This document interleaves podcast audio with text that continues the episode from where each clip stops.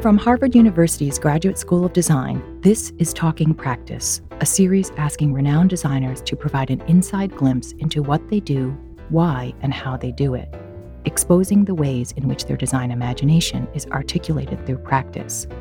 I'm Grace La, professor and chair of the Department of Architecture. Thank you for listening.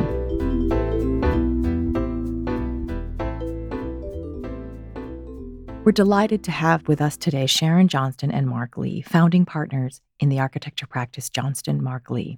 Since its establishment in 1998 in LA, Johnston Marklee has been recognized globally with numerous design awards, including the USA Oliver Fellows for Architecture and Design by the United States Artist in 2016.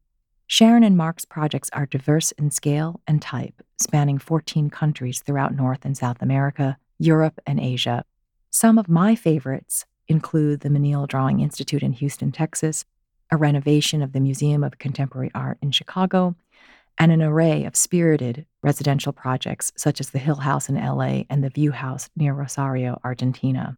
This duo has served as artistic directors for the 2017 Chicago Architecture Biennale and for more than two decades maintained a strong commitment to education.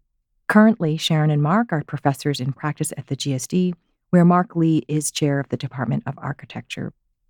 Johnston Marklee's work is widely published and exhibited broadly in the permanent collections of the Museum of Modern Art in New York, the Art Institute of Chicago, the Menil Collection, the San Francisco Museum of Modern Art, the Carnegie Museum of Art, and the Architecture Museum of TU Munich. Welcome, Sharon and Mark. Wonderful to be here. Thank you, Grace.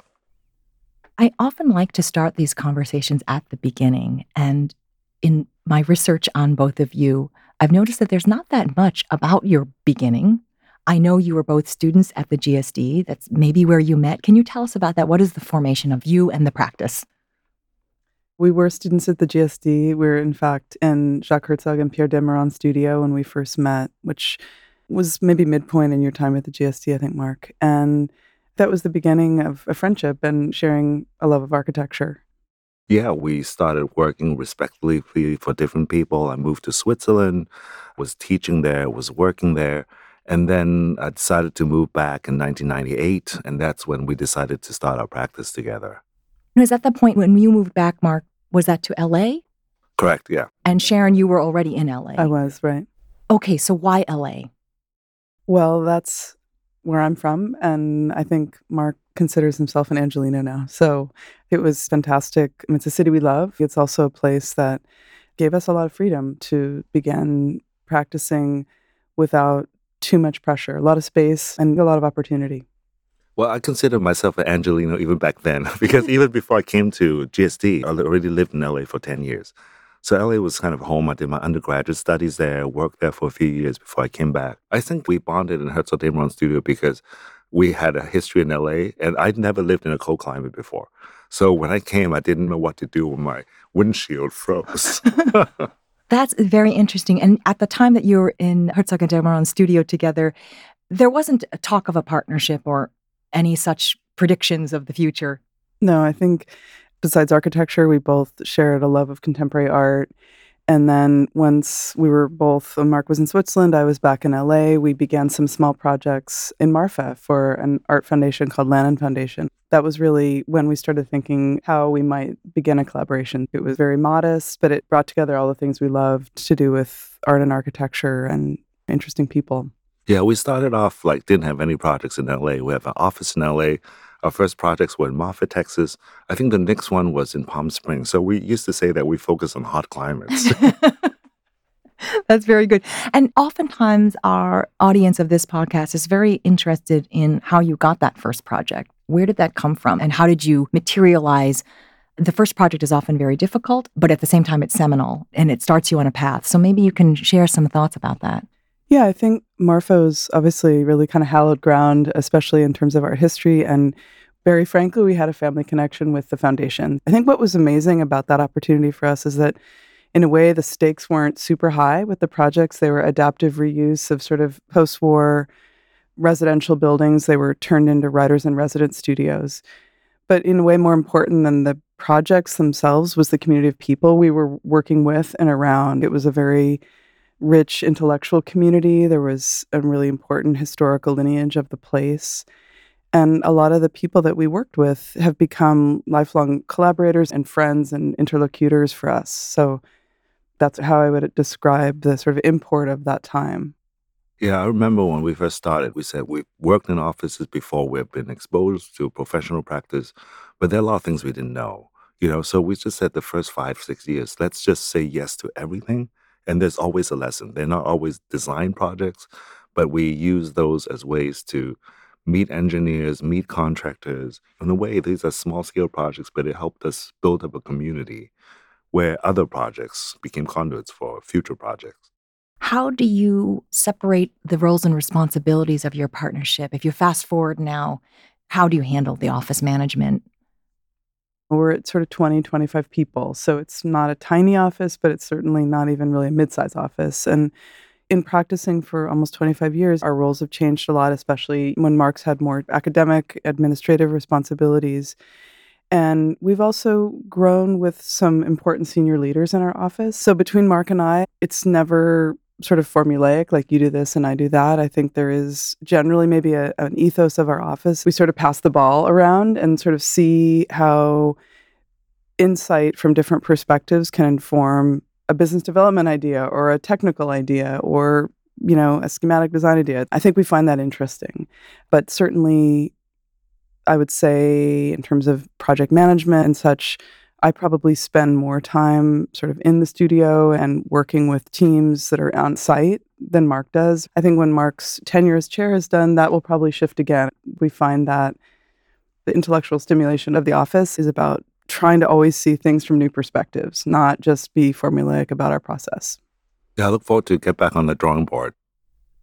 Getting back to the question of your start and that initial project in Marfa, it seems to have set you up for the relationship between art, architecture, contemporary art practice.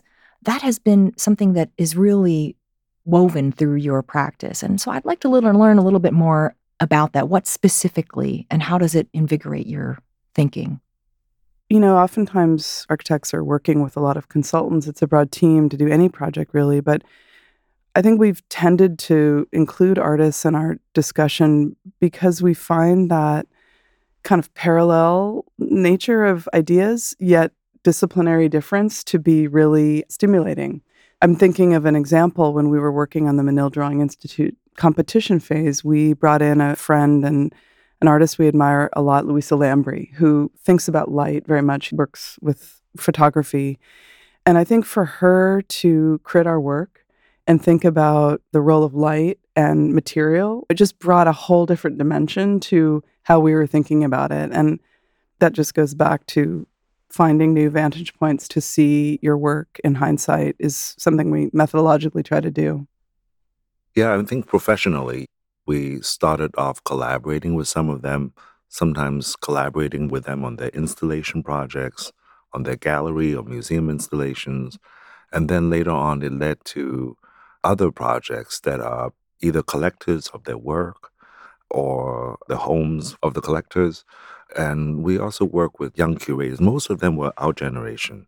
So eventually, as we grew, they grew also. Some of the young curators became chief curators or became directors of museums. So I think they somehow grew with us. I remember Frank Gehry always talked about like growing with his clients and his collaborators. And I think very much it's not that way. We're all about the same age with the artists and the young curators that were at Marfa and somehow that network kind of expanded. That rings so true. You know, one of my mentors had always remarked that that's why architects practice so long as they mature. You know, 60 is considered still very young for architects, and partly also because your client bases and who trusts you to do that work has also grown. So you do grow together with your clients.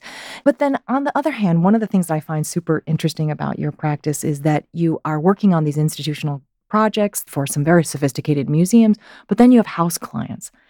And that can be like whiplash for many practices. You know, again, the sets of concerns are so different. Mark, what are your thoughts on that kind of oscillation between scale, type? Because again, I think the house projects probably offer something very special. At the same time, they're difficult to do in their own way, and it's quite different than the institutional. Absolutely. I think that's a great question because being in LA, the house type is really a type of commission that one gets a lot because LA, not until I'd say the last 20 years, were there any significant public scale architecture. The history of LA architecture was mainly single family houses. You know, so in many ways, that remains a type that there's a lot of openness, a lot of experimentation. People are, Say maybe 30 years ago, were interested in modern houses or mid century houses again. For us, it sharpens our sense about scale and habitation. You know, so because the house is such an intimate space. And we have had institutional scale clients who came to us on projects that we didn't have any experience with, but they're interested in us because we have done houses well. They thought because of that, then you can extend that towards hospitality. You can understand habitation well. So we didn't expect that. There was always just a line of single family house type of projects for us, but that turned out to be quite helpful. Even our first single family house in Marfa was a family that ran the local newspaper. There were musicians. There's always sort of like larger cultural footprint of entertaining people that are very involved in political philanthropy who need places to host. So it, it's sort of house plus, and I think that starts to suggest, like Mark said, a kind of hospitality, but perhaps at a kind of in between scale. It isn't purely just domestic. Yeah. And so, in terms of the background to support that in the office, how do you manage the support of, again, such a different, diverse set of typologies that you're working with? Yeah, it's a challenge, frankly. The team sizes are very different. Generally, we try to be quite lean and run small teams just because I think the intimacy of literally how you build your team says a lot about the output of the office as a principle for us. So I would say a lot of these clients, they're all involved in the arts. They're used to a kind of discourse that is part of the ambition of an institutional project. So I think a lot of the conversations are in a way quite similar, even though typologically the projects are different in scale. I would say sometimes it's a hit or miss in terms of that client relationship because for a single family house, you're really in bed with them. You know very intimate details of them.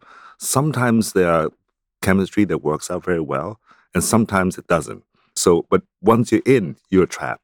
But I think that was really helpful for us because more and more, I would say, institutional scale projects, they're fewer and fewer situations where there's a single voice on the client side. From the client side, more and more we see committees, we see teamwork. You know, so talking to a team, making decisions with a team is very different than making decision with one person or one couple. Let's say that could be decisive. You know, so and I find that in single family house projects, that decision making is kind of important as opposed to having a team decide Right. The pace of movement and yeah. experimentation can be advanced as well. Yeah. And yeah, that's very true. There's always this perception in many architecture firms that you need huge teams to do huge projects. And sometimes we find, and I don't know if you've noticed this in your own practice, but sometimes these very small projects, they actually require huge teams, maybe even rivaling what you might put on an institutional project simply because the level of execution, there's a higher expectation for it.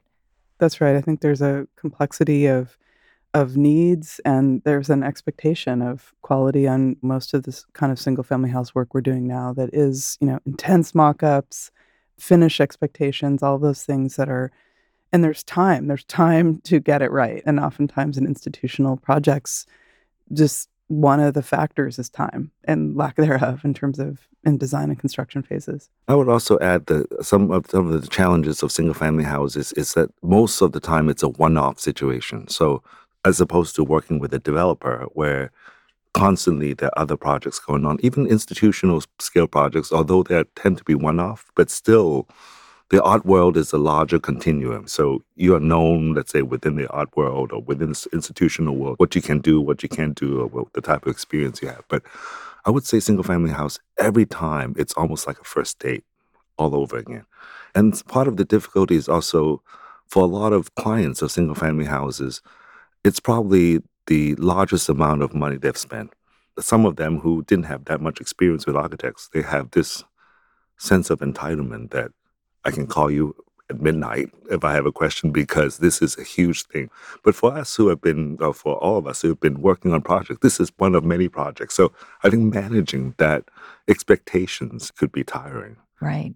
But I could imagine that that is one of the qualities of the architect that is most helpful or useful in those sort of tricky situations where clients are extremely demanding and you have to figure out ways to, of course, work on those demands, but at the same time, be able to push the project forward. You know, I think that's a very uh, important and maybe undervalued and maybe not spoken about uh, that kind of skill. Mm-hmm. Mm-hmm. Yeah, frankly, with more experience, something we're looking for in the projects we go for as much as we can. Who are those people that we're sitting across the table from? Because we think a great project needs a great client, someone that, you know, is ambitious, but also generous and open and wanting to take a journey with us. And I think that's an essential ingredient that we look for. And I think what you just said, Grace, about communicating with the client is important because I think a lot is about finding common ground. Mm-hmm. And I think about the case of the Hill House, for example. I wouldn't say that the we're completely in sync with the client, but we understand what the client needed in the sense that we were interested in the typology of a house sitting on a hill in terms of how it has evolved over history. I think our client was uh, treating it as a spec project. So what he or they care about was to build the maximum volume and to save money. So when we can prove that we can build the maximum volume but save money in the caissons, and, for them and save money and save money on the caissons, you know. So that was for them. They care more about that than what we cared about. So it's about like finding parallel common ground for us. And I think finding, understanding what the client needed is always something quite important. Just to say quickly, I think to me that signals understanding how to manage constraints in architecture. And I think that could have been that description you just made of the Hill House, that could have been an impasse moment. But we tried to take that limitation and turn it into something. And when Mark described our first projects, like on the one hand, we were super ambitious, but we also had a sense of measure, sort of knowing where the project is and going for that and finding something intense through maybe narrowing the frame of what the design problem is. That's an important thing for young architects to kind of realize that you don't have to include everything in every project, but the art of finding the problem is, I think, a key part of especially early practice. I love that phrase, the art of finding the problem. I think that's absolutely right. Spend some time to discover that. Mark, prior to your arrival at the GSD as chair, prior to that appointment, I remember there was a talk that Iñaki Abalos held about design techniques. And you had mentioned at that moment that one of the techniques that you employ or that you think about is the way in which, again, you could maximize a certain expectation, as Sharon has just described, a developer's expectation for square footage or cost. But the one thing that you really felt that you needed to pay attention to the one thing is windows. You shouldn't cheap out on the windows. Could you just elaborate on that? Because to me, that was a very revealing moment. I mean, I think in my practice, we feel the same way. So I was like, oh, huh, here's somebody speaking that. And so I'd love to hear your thoughts about that. Yeah, I think it started off when we first started our practice. I remember there was this moment when Sharon and I was flipping through a book about contemporary projects all around the world. I remember we could tell which is an American building, which is a European building without looking at the captions, just based on how thick the window mullions are. So, so you see Pella window, okay, this is an American project. So we're just trying to use it to understand the context where we work in. And we're thinking, well, is there a way we can be liberated from Pella windows, you know? So I think that's why the whole thought about like, can we create poche? Can we create depth? Or can we push the frame to the edge? Like, what can we do with very standard practices that can slightly transform that window? You know, I think that was the impetus of it. I think the other aspect that points to, I would say, quite a consistent technique that we've used is about how does one distribute both design energy and design budget. The analogy is if a client comes to you and said, I have $500 a square foot, a contractor would say for 500 you can afford this hardware this window. For 300 you can afford this. For 700 you can afford this. And we always thought no matter how talented you are at the end it will be a $500 per square foot house. So but the trick for us is how do we put $1000 in 10% of the project and then the rest of the project is $350 but I think this dynamic distribution always have to, you know, for architecture of certain quality, you always have to at that moment The trick for us is that the area that we spend $1,000 are quite hidden, you know, so it doesn't scream out at you. And for us, like these are the moments that ingratiates the entire project. How do you have 90% of a blank wall, but just when you puncture a window, put some care in that puncture, where it's placed in relationship to the entire wall? We thought it could change that wall. So it's a bit of a maybe acupuncture approach. But this has been something I think since we started at the outset when our projects were quite challenging budget situations. So how do we distribute certain things? Like in the sale house, it's really a stucco box.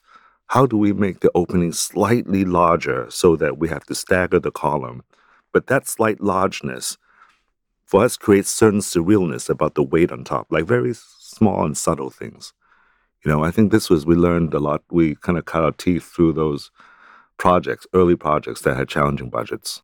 Just to follow up a little bit, Mark and I talk a lot about qualities that we aspire to in work that has a kind of dynamic equilibrium where you sort of feel it stable, yet certain times it almost feels like you really expect a column there. And, you know, I think because many of these early projects were in LA, where obviously the ambition is to have as much fluidity between inside and outside as possible, we're always trying to have an interest in structure, but dematerialize the wall because that interest in climatic porosity and fluidity of space. So that was a pretty productive set of problems to get into because we, you know, we had budget problems, we had spatial ambition, and so reconciling those was, a, I think, a productive early part of our project. We were thinking a lot about that. Yeah, it's a kind of rob Peter to pay Paul methodology, but you know, put it into practice and find a way to, in a sense, almost systematize that across the body of work. But what that results in is an incredible maximum sense of design capacity, but with a sort of minimum means, which I think is a really wonderful quality about your work. I'd like to turn for a moment to the exhibitions. You've been doing a lot of different kinds of exhibitions.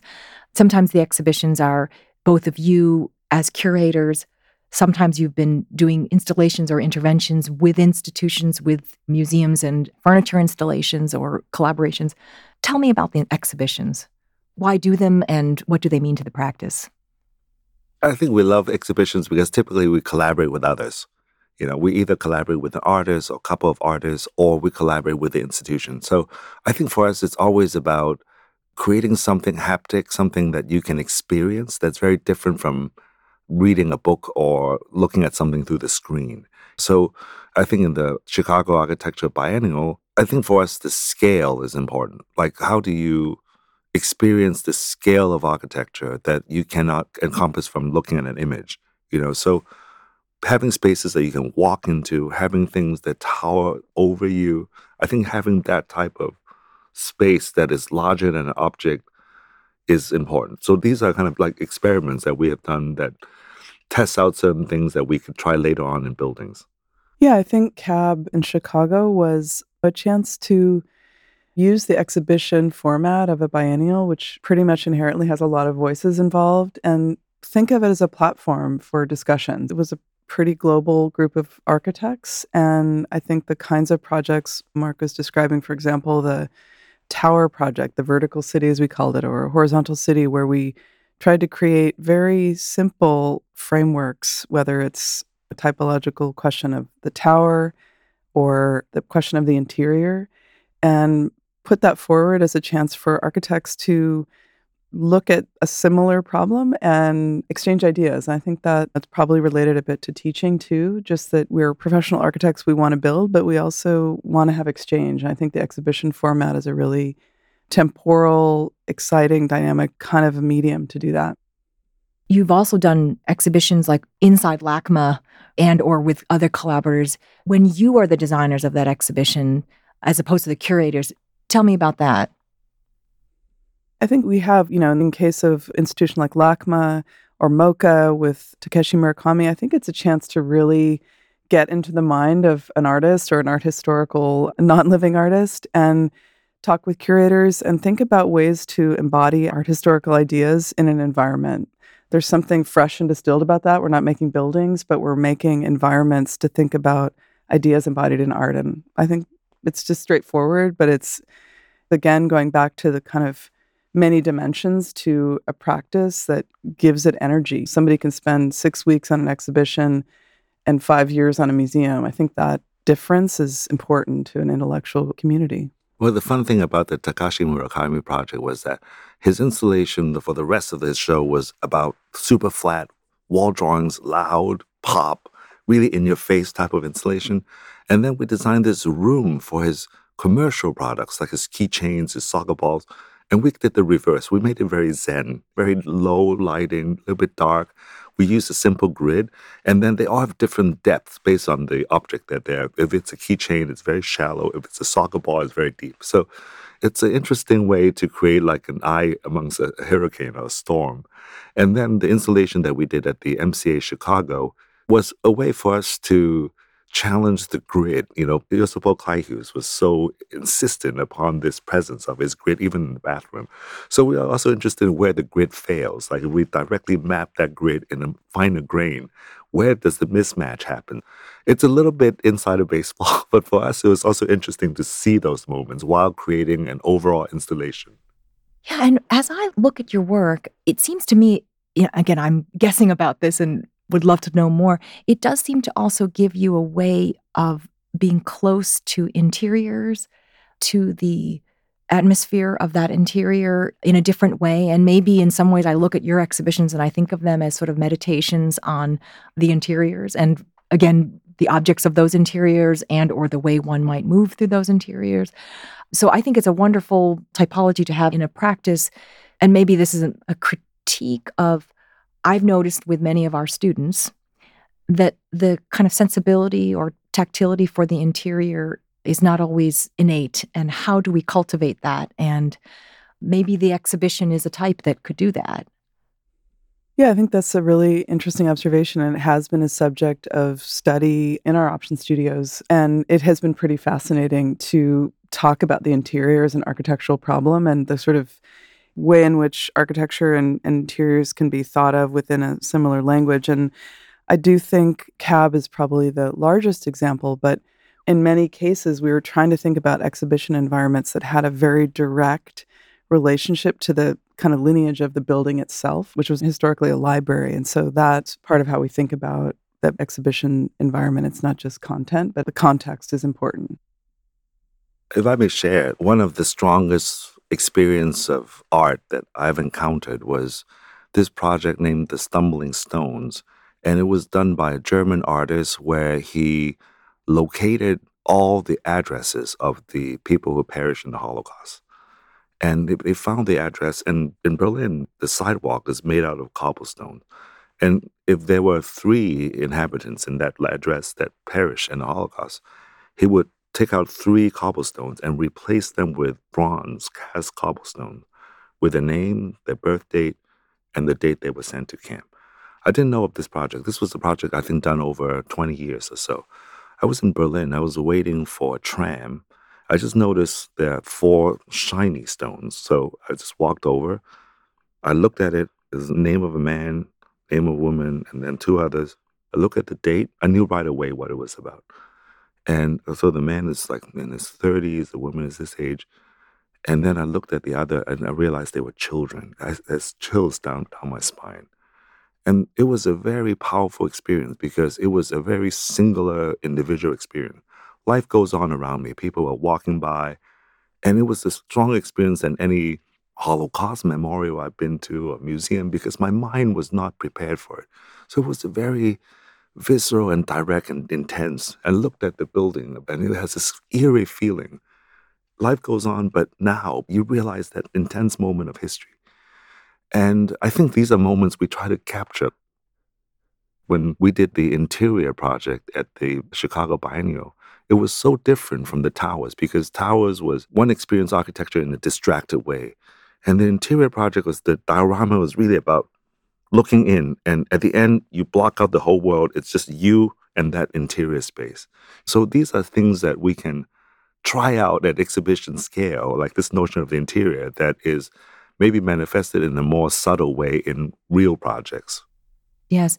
Sharon, Mark, and I just came from a meeting in which we were discussing certain bodies of work and shocked to see that Rafael Moneo would describe an architect as having someone with great sensitivity and that somehow that, that was not disciplinary.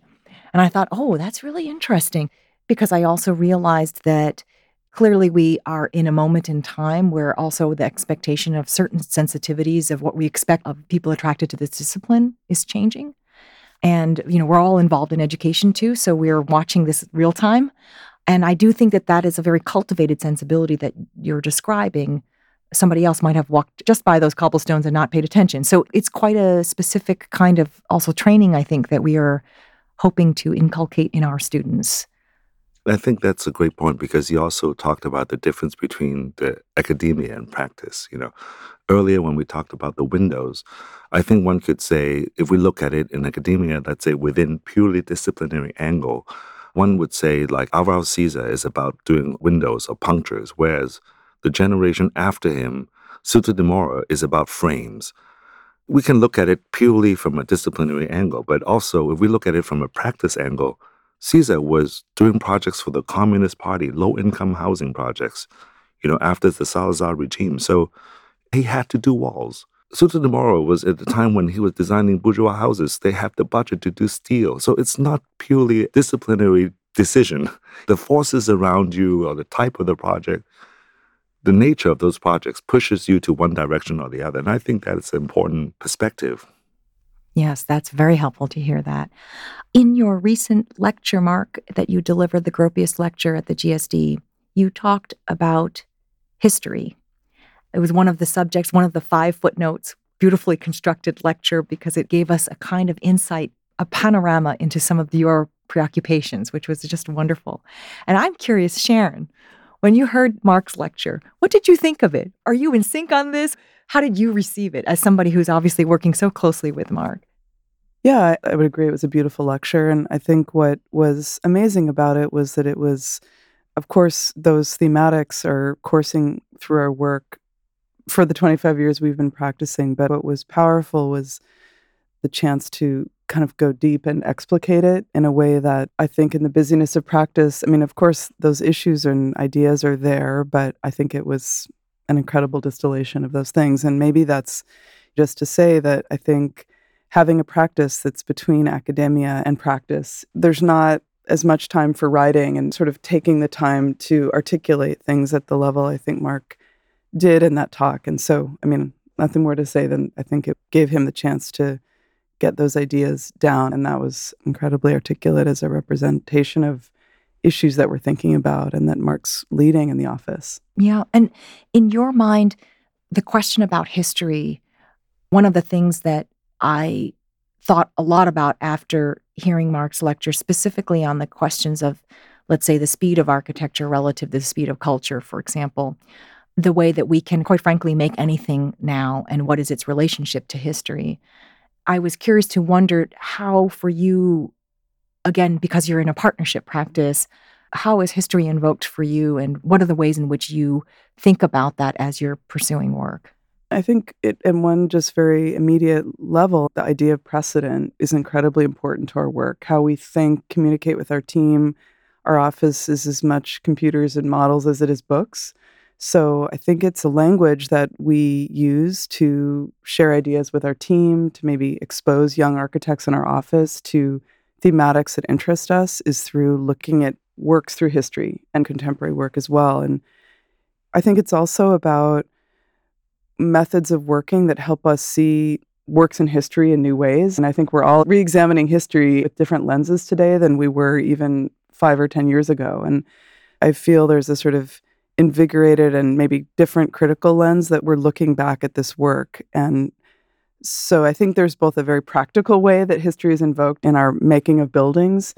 I think Mark's lecture really made the case for the intellectual project. And so I, I, feel it works across some different sort of measures, if you will, of kind of implementation in our office. The role of history, though, and Mark, you mentioned this in the lecture. You said there's just a huge amount of data and imagery available, but relatively short attention span. So I thought that was an interesting comment because it perhaps calls for us to find the anchor to find a way in which, as Sharon suggested, those precedents come alive. And so I'm just curious if you could tell us a little bit more about how that actually becomes operational for you. Because I do think that that is something that differentiates your work as a contemporary practice maybe from others. And it is something that seems to be writ large and at the same time, it's not overt. So maybe you could tell us a little bit more about that. Yeah, when I think back to my undergraduate days, you know, I studied architecture at a time when postmodernism was waning at the tail end, you know, and it became extinguished very quickly. But I caught a little bit at the end of it, and I had a sense about how history was used, but used in, for me, quite an oppressive way. Uh, it's almost like you have to do this. You know, this means something important. You have to do this. You have to add value. And I remember the late Dave Hickey, who taught here at the GSD, you know, for multiple occasions, recalled his time when in the 50s, how important for him as a youngster seeing someone like Jackson Pollock on the cover of Life magazine. And he mentioned it was the message that Pollock sent out was that it is okay to drip now. What was used to be outside of the rules are now in the rules. It's okay to drip. But he was shocked, he said, maybe 10 or 15 years later, when he became a teacher, he went back to the school and the art teachers were saying, You have to drip. If you don't drip, you have no soul. So I could see, I think I caught the end of when history became oppressive. And I want to make sure that doesn't happen again.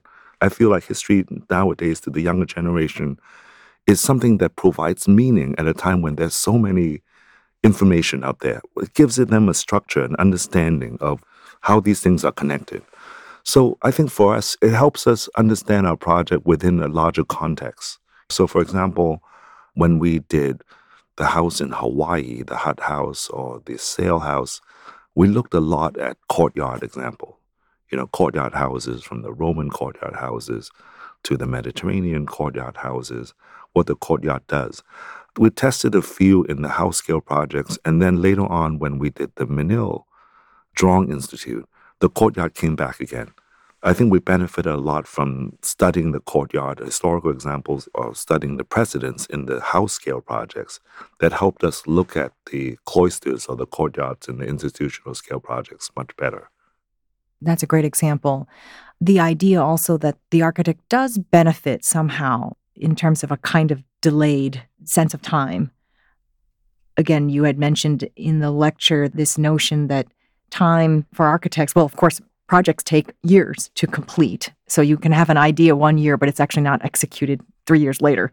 And you gave a couple of examples of this, you know, Siza, for example, who has maybe benefited from a kind of uh, delay.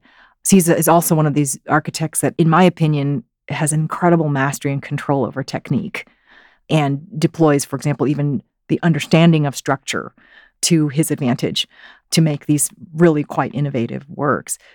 Sharon, as we were walking over here to the studio, you and I were talking about structure and whether or not our students are as interested in nerding out in that way and you know what you see in students now mm-hmm.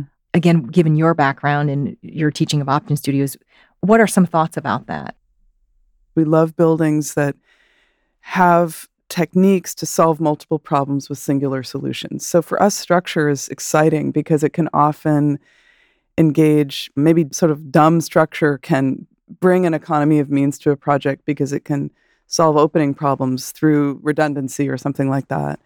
So I think maybe the typical architecture student isn't so aware and facile with the tools of structure, but I think for us, we find bringing the language of structure into design studios is really exciting. And I think even in our own studio, with in our projects with our consultants, including mechanical engineers and plumbing engineers, it's very important we're not making an envelope to stuff stuff in. We bring those folks to the table in concept design. We're putting out ideas that might become the generators of a conceptual lineage in a project. And, you know, I'm thinking of the Drawing Institute with Guy, we were thinking a lot about how to make this very thin but long span structure. And that led us eventually, we moved from timber to a plate steel structure. And that was, you know, the whole issue of thickness and thinness in the structure was really the conceptual underpinning of the project. So again, I think it's like going back to what the problem is and then figuring out the sort of toolkit you have to execute it. And structure is a really key part of many of the projects that we're working on.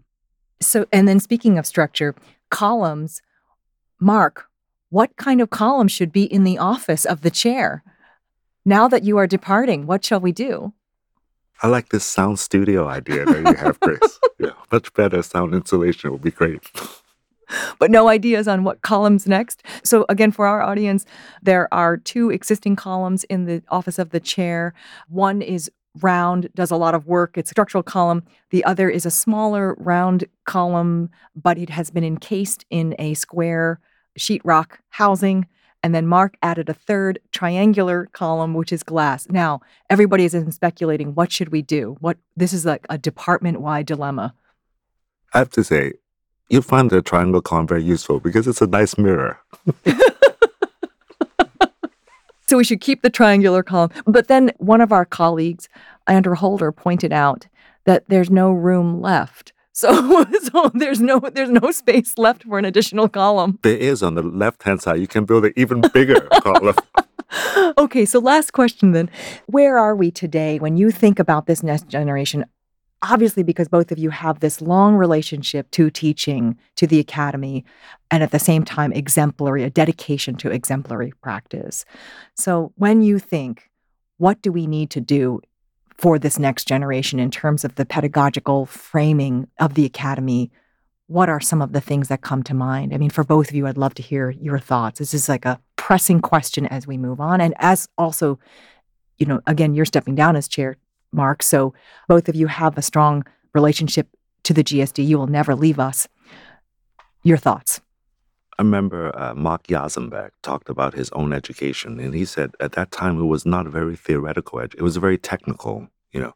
And he said if there's a student with a Roland Barthes book on his desk, that person is like over the head of everyone else's, and how that has changed a generation later. It made me think about the different preoccupations, whether right or wrong, of each generation of students, you know. So certainly there was one period when maybe the time when we were in school, you know, theory was very important. Everyone had to read Deleuze or de you know. Later on, there was a generation that software was very important, you know. So when another generation was so entrenched in software, certain things were lost, you know, that maybe what previous generation had read is lost. So I'm curious what not only what are the students preoccupied now, but what is the common denominator that ties all this together. And for me, it's really the building, the scale of the building, the construction of the building. So no matter what disposition, it ends up in the building. And somehow I feel now it's a moment of returning to the building for a while. We had certain excursions to certain worlds that's very beneficial. And how can we harvest, you know, those speculations? But it needs to be ground back to the building. I'm not saying other mediums are not important, and certainly a lot of other mediums are doing much better work or much more effective work in a much quicker way than architecture. But I think for us, this is the foundation of our métier. I think, in a way, my answer would be somewhat similar, but I was going to reflect on a sort of mode of teaching that I've been doing for the last couple studios, which is a collection of buildings across a site. So everybody works on their own building, yet there's time in the studio where we're shaping the space between the buildings. There's a sort of urbanism about the result. And I think what's kind of fascinating about it is that, of course, we're all working on some shared themes in the architecture. And I'm in this moment with the students now where I'm asking them to zoom out and meet and talk about ideas that they share across buildings, their understandings of the site, and manifest that in some sort of an urban plan. And I think the students, on the one hand, are sort of uncomfortable with it. They've said, I've never really thought about that space outside of my building. But the chance to project an architectural idea at a slightly different scale to engage their neighbor and their classmate, where do they have shared values?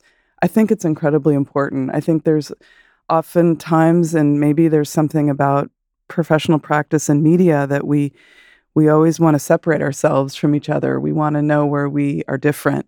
And I think the chance to talk about ideas and where we share and what is common and what we can learn from each other in the course of the academy and even in practice, I think it's incredibly important. And I observe the students find it really uh, reassuring that they're finding shared values is something that can actually really reinforce their own confidence in the potential of architecture. And we may just add to that. I mean, we're in a school where we have three different departments. I, I sometimes like very simple and maybe at the risk of being simplistic definitions of what actually these different departments. I, I think for me, architecture is about buildings. Landscape is about the space between the buildings, and urban design is about a collection of buildings and space between them, simplistic as it is. But I think it helps really define what you do best. Not to say that we can't be engaged with the others, but I think that gives us a very strong foundation. I think that's the foundation for collaboration. You need to be very strong in what you do that you can contribute to other disciplines or other departments. That's very helpful to hear you articulate that. And I think that it is among the many qualities that we have been privileged to have both of you in our context here at the GSD. It's a real pleasure to have your insight in architecture, your grounding, what you bring to the project of architecture, which is actually so felt from the ideas of technique to the sensorial. And I appreciate that spectrum so much. And so I'm really grateful that you would spend this morning with us. Thank you so much. Thank you, Grace. Thank you, Grace. Yeah, it was fun.